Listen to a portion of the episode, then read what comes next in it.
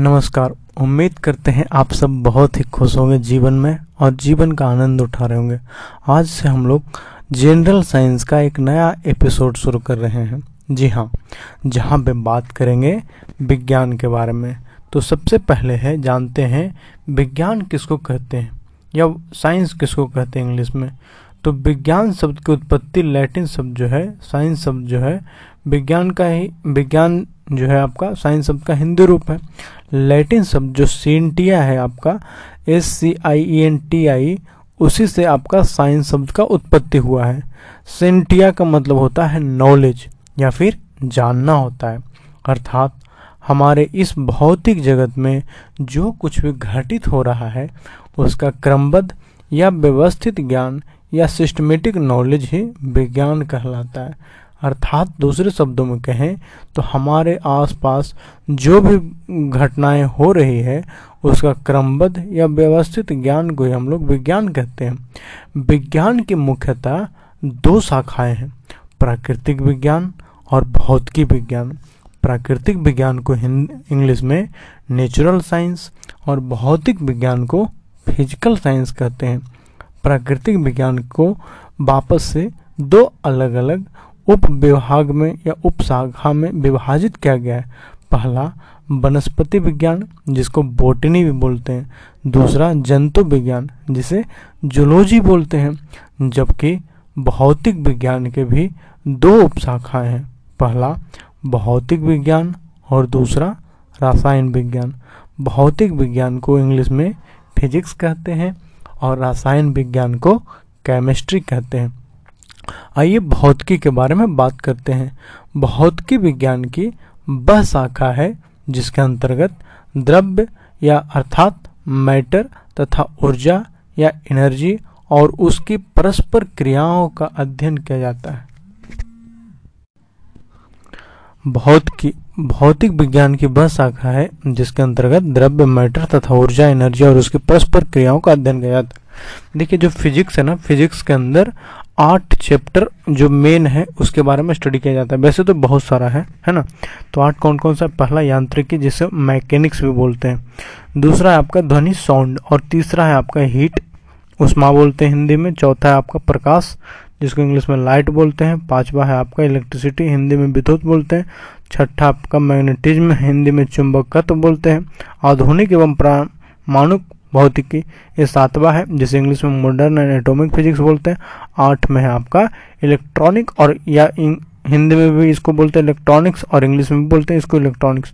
तो ये आठ मुख्य है, इसके अलावा भी बहुत सारा है जैसे आपका पढ़िएगा क्वांटम फिजिक्स पढ़िएगा है ना, तो वो सब अलग चीज़ में चला जाता है। तो हम लोग इसी के बारे में विस्तार से स्टडी करते हैं। तो फिलहाल आपका है मापन। मापन के बारे में जानते हैं कि किसको कहते हैं मापन, मापन में क्या क्या पढ़ना है। तो सबसे पहले है राशि। राशि किसको बोलते हैं?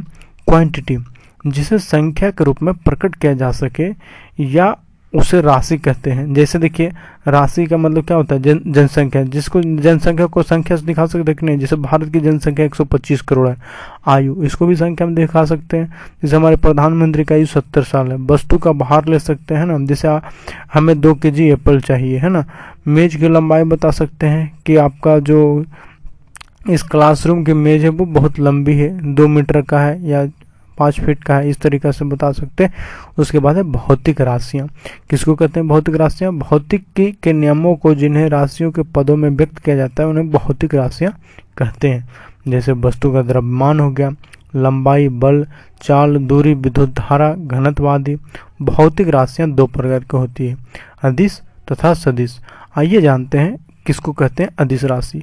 अदिश राशि को इंग्लिश में स्केलर भी बोलते हैं। वैसी भौतिक राशियाँ जिनमें केवल परिमाण या इंग्लिश में कहें तो मैग्नीट्यूड होता है और दिशा नहीं होता है, डायरेक्शन नहीं होता है, उसे अदिश राशि कहा जाता है। जैसे द्रव्यमान, घनत्व, तापमान, विद्युत धारा, समय, चाल, आयतन आदि जो है आपका अदिश राशि है। दूसरा बात करते हैं हम लोग सदिश राशि के बारे में। सदिश राशि किसको बोलते हैं? कि वैसी भौतिक राशियाँ जिनमें परिमाण के साथ साथ दिशाएं भी होती है, जो योग के भी निश्चित नियमों के अनुसार जोड़ी जाती है, उन्हें सदिश राशि कहा जाता है। जैसे वेग, विस्थापन, बल, रेखीय संवेग, कोणीय विस्थापन, कोणीय वेग, त्वरण, बल, आघूर्ण, चुंबकीय क्षेत्र, क्षेत्र प्रेरण, चुंबकीय छिद्र तीव्रता, चुंबकन तीव्रता, चुंबक के आघूर्ण, विद्युत तीव्रता, विद्युत धारा घनत्व, विद्युत ध्रुव आघूर्ण, विद्युत ध्रुवण, चाल प्रवणता, ताप प्रवणता आदि। अब मापन के लिए इकाई जो होता है यूज है ना, यूनिट ऑफ मेजरमेंट जिसको बोलते हैं कि देखिए हमको नापना है ना किसी चीज़ को, उसके लिए यूनिट का यूज करते हैं। जैसे हमें सेब चाहिए तो सेब को किस में मेजरमेंट करते हैं, मास में, तो मास के लिए क्या यूज करते हैं केजी। तो आपका सेब के लिए क्या यूनिट हो गया, या फिर मास के लिए वजन के लिए क्या यूनिट हो गया, किलोग्राम हो गया है ना। लंबाई नापने के लिए क्या यूनिट होता है, आपका मीटर में यूज करते हैं। तो ये सभी उसके बारे में जानेंगे। तो किसी राशि के मापन के निर्देश मानक को मात्रक कहते हैं। किसको मात्रक कहते हैं, किसी राशि के मापन के निर्देश मानक को मात्रन कहते हैं। अर्थात किसी भी राशि के मापन करने के लिए उसी राशि के एक निश्चित परिमाण को मानक या स्टैंडर्ड मान लिया जाता है और उसे कोई नाम दे दिया जाता है। इसी को उस राशि का मात्रक कहते हैं। किसी भी किसी दी हुई राशि की उसके मात्रक से तुलना करने की क्रिया को मापन कहते हैं। मात्रक दो प्रकार के होते हैं, मूल मात्रक और व्युत्पन्न मात्रक। मूल मात्रक को इंग्लिश में बोलते हैं फंडामेंटल यूनिट और व्युत्पन्न मात्रक को इंग्लिश में बोलते हैं डेराइव्ड यूनिट। तो आइए जानते हैं मूल मात्रक किसको कहते हैं और व्युत्पन्न मात्रक किसको कहते हैं। तो सबसे पहले मूल मात्रक है कि वैसी भौतिक राशि को व्यक्त करने के लिए कुछ ऐसे मानकों का प्रयोग किया जाता है जो अन्य मानकों से स्वतंत्र होते हैं। वैसे मात्रक को मूल मात्रक कहते हैं। जैसे लंबाई, समय और द्रव्यमान के मात्रक क्रमशः मीटर, सेकंड एवं किलोग्राम मूल इकाई हैं।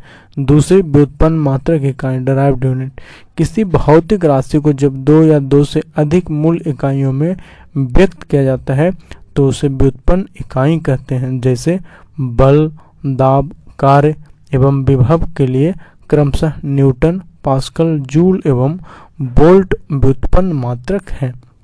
अगला है आपका मात्रक पद्धतियाँ। तो देखिए अभी तो आपको बता दिए मूल राशि क्या होता है, मूल मात्रक क्या होता है, व्युत्पन्न मात्रक क्या होता है। तो मात्रक के लिए मुख्यतः चार प्रकार की पद्धति इस्तेमाल होती है। पहला है आपका सीजीएस पद्धति, दूसरा है एफपीएस पद्धति, तीसरा है एमकेएस पद्धति, चौथा अंतर्राष्ट्रीय मात्रक पद्धति जिसको बोलते हैं हम लोग सिस्टम इंटरनेशनल या शॉर्ट में बोलते हैं एसआई यूनिट। तो आइए चारों को एक एक करके जानते हैं। सीजीएस मात्रक उसको बोलते हैं जिसमें आपका द्रव्यमान के लिए सेंटीमीटर का इस्तेमाल करते हैं। द्रव्यमान मतलब वजन के लिए सेंटीमीटर है ना, हम माफ कीजिएगा, आपका जिसमें लंबाई के लिए सेंटीमीटर, द्रव्यमान या वजन के लिए आपका ग्राम का इस्तेमाल करते हैं और समय के लिए सेकंड का इस्तेमाल करते हैं। वैसे मात्रक को सीजीएस पद्धति बोलते हैं है ना। इसको शॉर्ट में सीजीएस का जो फुल फॉर्म होता है सेंटीमीटर, ग्राम, सेकंड, इसी को शॉर्ट में सीजीएस बोलते हैं। तो इस पद्धति को सबसे ज़्यादा कौन यूज करते थे, तो फ्रेंच लोग यूज करते थे। इसको मीट्रिक पद्धति भी कहते हैं। उसके बाद है दूसरा एफपीएस सिस्टम। एफपीएस का फुल फॉर्म आप जान लीजिए, फुट पाउंड सेकंड होता है, जिसमें लंबाई के लिए हम लोग फुट का यूज करते हैं। हम लोग इंडियन है ना, हमारा लंबाई है तो नापते हैं इसको फुट में मापते हैं ना। कोई ज़मीन का लंबाई उसको मीटर में नापते हैं, जैसे किलोमीटर मीटर है ना। तो हम लोग दोनों इस्तेमाल करते हैं। उसके लिए द्रव्यमान या वजन के लिए हम लोग क्या यूज करते हैं, पाउंड का यूज करते हैं और समय के लिए सेकंड का भी।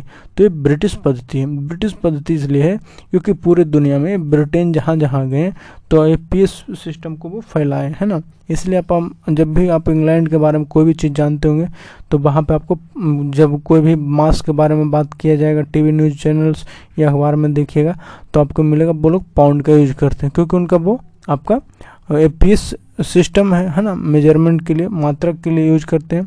अगला है आपका MKS system, metre, kilogram and second system, जिसमें लंबाई के लिए मीटर का यूज करते हैं, वजन या मास के लिए, द्रव्यमान के लिए किलोग्राम का और समय के लिए टाइम यूज करते हैं, मतलब सेकंड यूज करते हैं ना। तो ये आपका सबसे ज़्यादा इस्तेमाल किया जाने वाला सिस्टम है। लेकिन इससे भी ज़्यादा इस्तेमाल किया जाने वाला सिस्टम है एसआई यूनिट, जिसको साल उन्नीस सौ साठ में अंतर्राष्ट्रीय माप तौल के अधिवेशन में एसआई को स्वीकार किया गया, जिसका पूरा नाम डी सिस्टम है, इंटरनेशनल डे यूनिट्स है। वास्तव में यह पद्धति एमकेएस पद्धति का ही संशोधित एवं परिवर्धित इम्प्रूव्ड एंड एक्सटेंडेड रूप है। आजकल इसी पद्धति का प्रयोग किया जाता है। इस पद्धति में सात मूल मात्रक तथा दो संपूरक मात्रक, संपूरक को इंग्लिश में बोलते हैं सप्लीमेंट्री यूनिट्स, और पहले आपको बता ही चुके हैं कि मूल मात्रक को इंग्लिश में क्या बोलते हैं हम लोग, फंडामेंटल यूनिट। तो ये साई के जो सात फंडामेंटल या मूल मात्रक है उसके बारे में जान लेते हैं। तो पहला है आपका लंबाई। लंबाई के लिए क्या यूज करते हैं, मीटर यूज करते हैं हम लोग है ना। तो दूसरा है आपका द्रव्यमान, द्रव्यमान के लिए किलोग्राम यूज करते हैं, और तीसरा है आपका समय के लिए टाइम यूज करते हैं, चौथा है आपका विद्युत धारा, विद्युत धारा के लिए हम लोग एम्पियर यूज करते हैं, और पांचवा है आपका टेम्परेचर जिसके लिए मात्रक यूज करते हैं केल्विन का, और छठा आपका ज्योति तीव्रता या ल्यूमिनस इंटेंसिटी, इसके लिए कैंडेला यूज करते हैं, और सातवां आपका है पदार्थ की मात्रा, अमाउंट ऑफ सब्सटेंस, जिसके लिए मोल को यूज करते हैं। और जो सप्लीमेंट्री यूनिट था उसमें आइए कि जब आपका प्लेन एंगल निकालना हो या फिर समतल कोण निकालना हो, है ना, तो समतल कोण पर जो निकालेंगे उसके लिए यूनिट होता है रेडियन, जबकि होता है गोल के केंद्र को, गोलक के केंद्र के लिए, जैसे मान लीजिए कोई गोला जैसे फुटबॉल हो, उसके केंद्र पर जो एंगल बनेगा, कोण बनेगा, उसको निकालेंगे स्टेरेडियन में निकालेंगे, है ना, तो आप समझ गए। उसके बाद है कुछ डेराइव्ड यूनिट है, जैसे क्षेत्रफल, देखिए तो क्षेत्रफल जब यूज करते हैं तो क्षेत्रफल के लिए क्या होता है, लंबाई गुना चौड़ाई होता है, तो लंबाई भी है क्या है, लंबाई का मात्रक क्या होगा, मीटर होगा, और चौड़ाई का मात्रक है मीटर। ये दोनों कैसा यूनिट है, एसआई यूनिट है, मतलब फंडामेंटल यूनिट है, लेकिन हम लोग क्षेत्रफल के लिए यहाँ पे मीटर स्क्वायर लिख रहे हैं, तो बिना हम लोग फंडामेंटल यूनिट का इस्तेमाल क्यों नहीं लिख पाएंगे, है ना। वैसे आयतन का, आयतन का क्या होता है, लंबाई गुना चौड़ाई गुना ऊंचाई होता है ना, तो वहाँ पर भी देखिए आपका फंडामेंटल यूनिट को ही इस्तेमाल कर रहे हैं, इसीलिए जो है आपका आयतन या आपका जो क्षेत्रफल है इसका जो यूनिट होता है मीटर स्क्वायर या मीटर क्यूब होता है, है ना, वर्ग मीटर या फिर घन मीटर होता है। ये आपका डेराइव्ड यूनिट है या व्युत्क्रमानुपाती यूनिट, इकाई बोलिए इसको। उसके बाद है घनत्व, डेंसिटी, है ना, डेंसिटी में क्या होता है आपका किलोग्राम पर मीटर क्यूब होता है, इसका ऐसा यूनिट। चाल के लिए स्पीड, चाल का फॉर्मूला क्या होता है आपका, दूरी बटा दूरी बटा समय, है ना, तो इसके लिए ऐसा यूनिट क्या होगा, मीटर पर सेकेंड होगा। वेलोसिटी के लिए क्या होता है, डिस्प्लेसमेंट बटा आपका समय होता है, है ना, डिस्प्लेसमेंट किसको बोलते हैं आपका, विस्थापन बोलते हैं, दो बिंदु का सबसे न्यूनतम दूरी को ही विस्थापन बोलते हैं, डिस्प्लेसमेंट बोलते हैं, मीटर पर सेकेंड होता है। त्वरण के लिए क्या होता है, change in velocity with respect to time is known as त्वरण बोलते हैं, ना कि आपका वेग में समय के साथ परिवर्तन को ही हम लोग क्या बोलते हैं, आपका वेग में परिवर्तन के दर को ही हम लोग बोलते हैं त्वरण बोलते हैं। बल के लिए होता है मास इनटू एक्सेलरेशन होता है, ठीक है।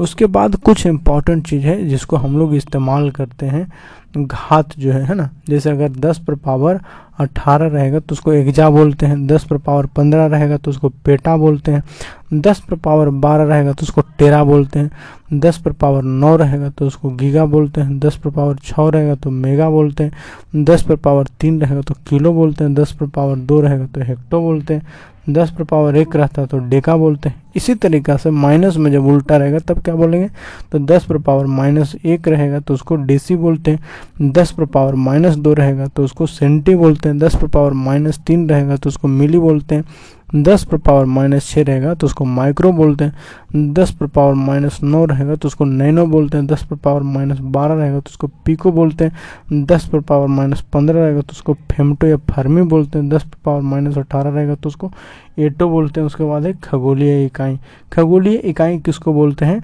तो बोला जाता है सूरज और पृथ्वी के बीच का जो दूरी है उसको हम लोग खगोलीय इकाई बोलते हैं, इंग्लिश में इसको एस्ट्रोनॉमिकल यूनिट या एयू बोलते हैं।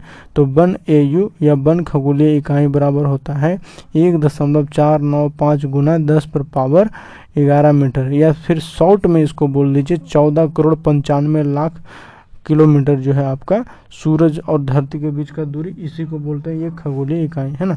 प्रकाश वर्ष भी किसका इकाई है, तो प्रकाश वर्ष भी दूरी का मात्रक है। एक प्रकाश वर्ष मतलब क्या हो गया कि प्रकाश के द्वारा एक साल में तय की गई दूरी को ही एक प्रकाश वर्ष बोलते हैं, है ना। तो इसको फॉर्मूला कैसे निकालते हैं, एक एक सेकंड में प्रकाश की चाल कितनी होती है, तो तीन लाख होता है, तो तीन लाख गुना कर दीजिए, एक एक मिनट, एक मिनट में साठ सेकंड होता है तो साठ से, फिर एक घंटा में कितना सेकंड मिनट होता है तो साठ मिनट उससे कर दीजिए, फिर एक दिन में कितना होता है तो चौबीस होता है, तो चौबीस घंटा से मल्टीप्लाई कर दीजिए, एक साल में कितना दिन होता है तीन सौ पैंसठ, है ना। तो जब हम लोग आपका करेंगे तीन लाख गुना साठ गुना साठ गुना चौबीस गुना तीन सौ पैंसठ तो हमें मिलेगा नौ दशमलव चार छः गुना दस पर पावर पंद्रह मीटर, और नौ दशमलव चार छः गुना दस पर पावर पंद्रह मीटर होगा क्या होगा, एक प्रकाश वर्ष की दूरी या प्रकाश के द्वारा एक साल में तय की गई दूरी, है ना। उसके बाद है पार्सेक। पार्सेक क्या होता है? पार्सेक भी है आपका दूरी का ही इकाई है, ठीक है। तो पार्सेक जो है वो किसका इकाई है? दूरी का ही। एक पार्सेक बराबर होता है तीन दशमलव जीरो आठ गुना दस पर पावर सोलह मीटर। इसके इसका मतलब क्या होता है? बोला जाता है पार्सेक जो है ना आपका हमारा सबसे नज़दीक धरती सबसे नज़दीक ता, तारा कौन सा है? तो सूर्य है। लेकिन सूर्य के अलावा जो धरती से सबसे नज़दीक तारा है उसके बीच से और धरती के बीच का जो दूरी है उसको हम लोग बोलते हैं पार्सेक में नापते हैं, है ना। तो इतना आप समझ गए होंगे। अब बता देते हैं कि देखिए कुछ और यूनिट जान लेते हैं। जैसे एक किलोमीटर बराबर कितना मीटर होता है? तो एक किलोमीटर बराबर होता है एक हज़ार मीटर होता है। एक मील बराबर कितना मीटर होता है? तो सोलह सौ मीटर होता है, है ना। सोलह सौ मीटर होता है आपका एक मीटर बराबर। एक नाभिकीय मील बराबर कितना होता है? तो अठारह सौ बावन मीटर होता है। कितना होता है? अठारह सौ बावन मीटर। एक खगोलीय इकाई जैसा कि ही बताएं एक दशमलव चार नौ पाँच गुना दस पर पावर ग्यारह मीटर। कितना होता है? एक दशमलव चार नौ पाँच गुना दस पर पावर ग्यारह मीटर। एक प्रकाश वर्ष बराबर कितना होता है? नौ दशमलव चार छः गुना दस पर पावर पंद्रह मीटर होता है। एक पार्सेक बराबर कितना होता है? तो एक पार्सेक बराबर होता है तीन दशमलव जीरो आठ गुना दस पर पावर सोलह मीटर होता है ना। उसके बाद है द्रव्यमान। एक औंस बराबर कितना होता है? हम लोग बोलते हैं ना एक औंस। किसान लोग ज़्यादा यूज करते हैं, है ना, कि जब उनको अपने फसल के लिए कीटनाशक को देना होता है तो वो बोलते हैं एक औंस दवा देना, है ना। तो एक औंस बराबर होता है अट्ठाईस दशमलव पैंतीस ग्राम। कितना होता है? अट्ठाईस दशमलव पैंतीस ग्राम। और एक पाउंड बराबर कितना होता है? सोलह औंस होता है। एक पाउंड बराबर कितना होता है? सोलह औंस। या एक पाउंड बराबर ग्राम में बोलेंगे तो कितना होगा? चार सौ तिरपन दशमलव बावन ग्राम। चार सौ तिरपन दशमलव बावन ग्राम। या सीधा सीधा शॉर्ट में बोल सकते हैं कि आपका दो पाउंड बराबर होगा लगभग नौ सौ ग्राम होता है। दो पाउंड बराबर कितना होता है? नौ सौ ग्राम। एक किलोग्राम बराबर कितना पाउंड होता है? तो एक किलोग्राम बराबर होता है दो दशमलव दो जीरो पाँच पाउंड। कितना होता है? एक किलोग्राम बराबर होता है दो दशमलव दो जीरो पाँच पाउंड होता है। एक क्विंटल बराबर कितना किलोग्राम होता है? तो एक सौ किलोग्राम होता है ना। एक मीट्रिक टन बराबर कितना किलोग्राम होता है? तो एक हज़ार किलो होता है। एक मीट्रिक टन बराबर कितना होता है? एक हज़ार किलोग्राम होता है। एक मिनट में कितना सेकंड होता है? साठ सेकंड तो जानते होंगे। एक घंटा में कितना सेकंड होगा? तो छत्तीस सौ सेकंड होता है। एक दिन में कितना घंटा होता है? चौबीस घंटा होता है। एक सप्ताह में कितना दिन होता है? सात दिन होता है। एक चंद्रमास में कितना दिन होता है? तो अट्ठाईस दिन होता है या चार सप्ताह होता है। और एक सौर मास में कितना दिन होता है? तो तीस दिन या इकतीस दिन होता है ना। एक वर्ष में कितना दिन होता है? तो तीन सौ पैंसठ दिन होता है। या तेरह चंद्रमास एक दिन होता है या बारह सौर्य मास होता है ना। एक लीप वर्ष में कितना दिन होता है? तो तीन सौ छियासठ दिन होता है। अब क्षेत्रफल से जुड़ा हुआ कुछ बात है, उसको भी जान लीजिए, बहुत ज़रूरी है। एक एकड़ बराबर कितना हो कितना वर्ग गज होता है? तो एक एकड़ बराबर होता है चार हज़ार आठ सौ चालीस वर्ग गज। एक एकड़ बराबर होता है अगर फुट में पूछ दिया जाए तो कितना होगा? तैंतालीस हज़ार पाँच सौ साठ वर्ग फुट। और एक एकड़ बराबर मीटर में पूछ दिया जाए तो कितना होता है? चार हज़ार छियालीस दशमलव नौ चार वर्ग मीटर होता है। और एक हेक्टेयर बराबर कितना होता है? तो एक हेक्टेयर बराबर होता है दो दशमलव पाँच एकड़ होता है। और एक वर्ग किलोमीटर बराबर कितना होता है? तो एक वर्ग किलोमीटर बराबर होता है सौ हेक्टेयर होता है। कितना होता है? सौ हेक्टेयर होता है। एक वर्ग मील बराबर कितना हेक्टेयर होता है? तो दो सौ छप्पन हेक्टेयर होता है या छः सौ चालीस एकड़ होता है।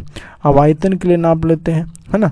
तो एक लीटर बराबर कितना होता है? एक लीटर बराबर होता है एक हज़ार घन सेंटीमीटर होता है। कितना होता है? एक हज़ार घन सेंटीमीटर। या फिर बोलते हैं एक लीटर बराबर कि दस लीट दस सेंटीमीटर लंबा, दस सेंटीमीटर चौड़ा, दस सेंटीमीटर ऊंचा अगर कोई बर्तन है तो उसमें अगर जितना भी कोई लिक्विड को डालेंगे तो वो कितना उसका आयतन कितना होगा? तो एक लीटर होगा, है ना। उसके बाद बोलते हैं एक गैलन बराबर कितना लीटर होता है? तो एक गैलन बराबर होता है तीन दशमलव सात आठ पाँच लीटर होता है, ठीक है। तो ये सभी जो जानकारी है परीक्षा में पूछी जाती है, आप इसको अच्छे से समझिए। अब होता है एक बीमाय। बीमाय क्या होता है? तो बीमाय बोलता है कि जो हमारे पास चाहे आपका फंडामेंटल यूनिट्स हो, मतलब आपका मूल मात्रक हो या फिर आपका व्युत्पन्न मात्रक हो, जब उस मात्रक को किसी भी हमारे पास व्युत्पन्न मात्रक या फिर मूल मात्रक को जब हम उसको लंबाई, द्रव्यमान, समय की मूल राशियों में प्रकट करते हैं तो उसको हम लोग बीमा बोलते हैं। जैसे आपका हमारे पास क्षेत्रफल के लिए लंबाई गुना चौड़ाई होता है। तो इसको जब हम लोग इसका बीमा निकालेंगे तो देखिए क्षेत्रफल के लिए लंबाई गुना चौड़ाई होता है तो एल स्क्वायर हो जाता है। तो एम एल टी के फॉर्म में रिप्रेजेंट करना आपको दिखाना है तो एम पर पावर शून्य होगा और एल पर पावर टू होगा और टी पर पावर भी शून्य होगा, क्योंकि क्षेत्रफल में सिर्फ लंबाई ही आता है ना, लंबाई गुना लंबाई उसके उससे। तो ये आप जो समझे ये बीमा इसको बोलते हैं, है ना। उसके बाद कुछ बीमा के बारे में जान लीजिए। जैसे हमारे पास होता है घनत्व। घनत्व का बीमा क्या होता है? घनत्व का वैसे तो फार्मूला होता है mass by dense mass by volume होता है ना। मास बाय वॉल्यूम को डेंसिटी बोलते हैं, आपका द्रव्यमान बटा आयतन, ठीक है। तो इसको इसका बीमा होता है एम एम पर पावर वन, एल पर पावर माइनस थ्री और टी पर पावर जीरो होता है। वैसे ही आपका बल का आपका बीमा होता है एम पर पावर वन, एल पर पावर वन, टी पर पावर माइनस टू, है ना। तो उम्मीद करते समझ में आया होगा। अगला चैप्टर जल्द ही मिलते हैं जिसमें गति के बारे में जानेंगे। Thank you so much. जय हिंद।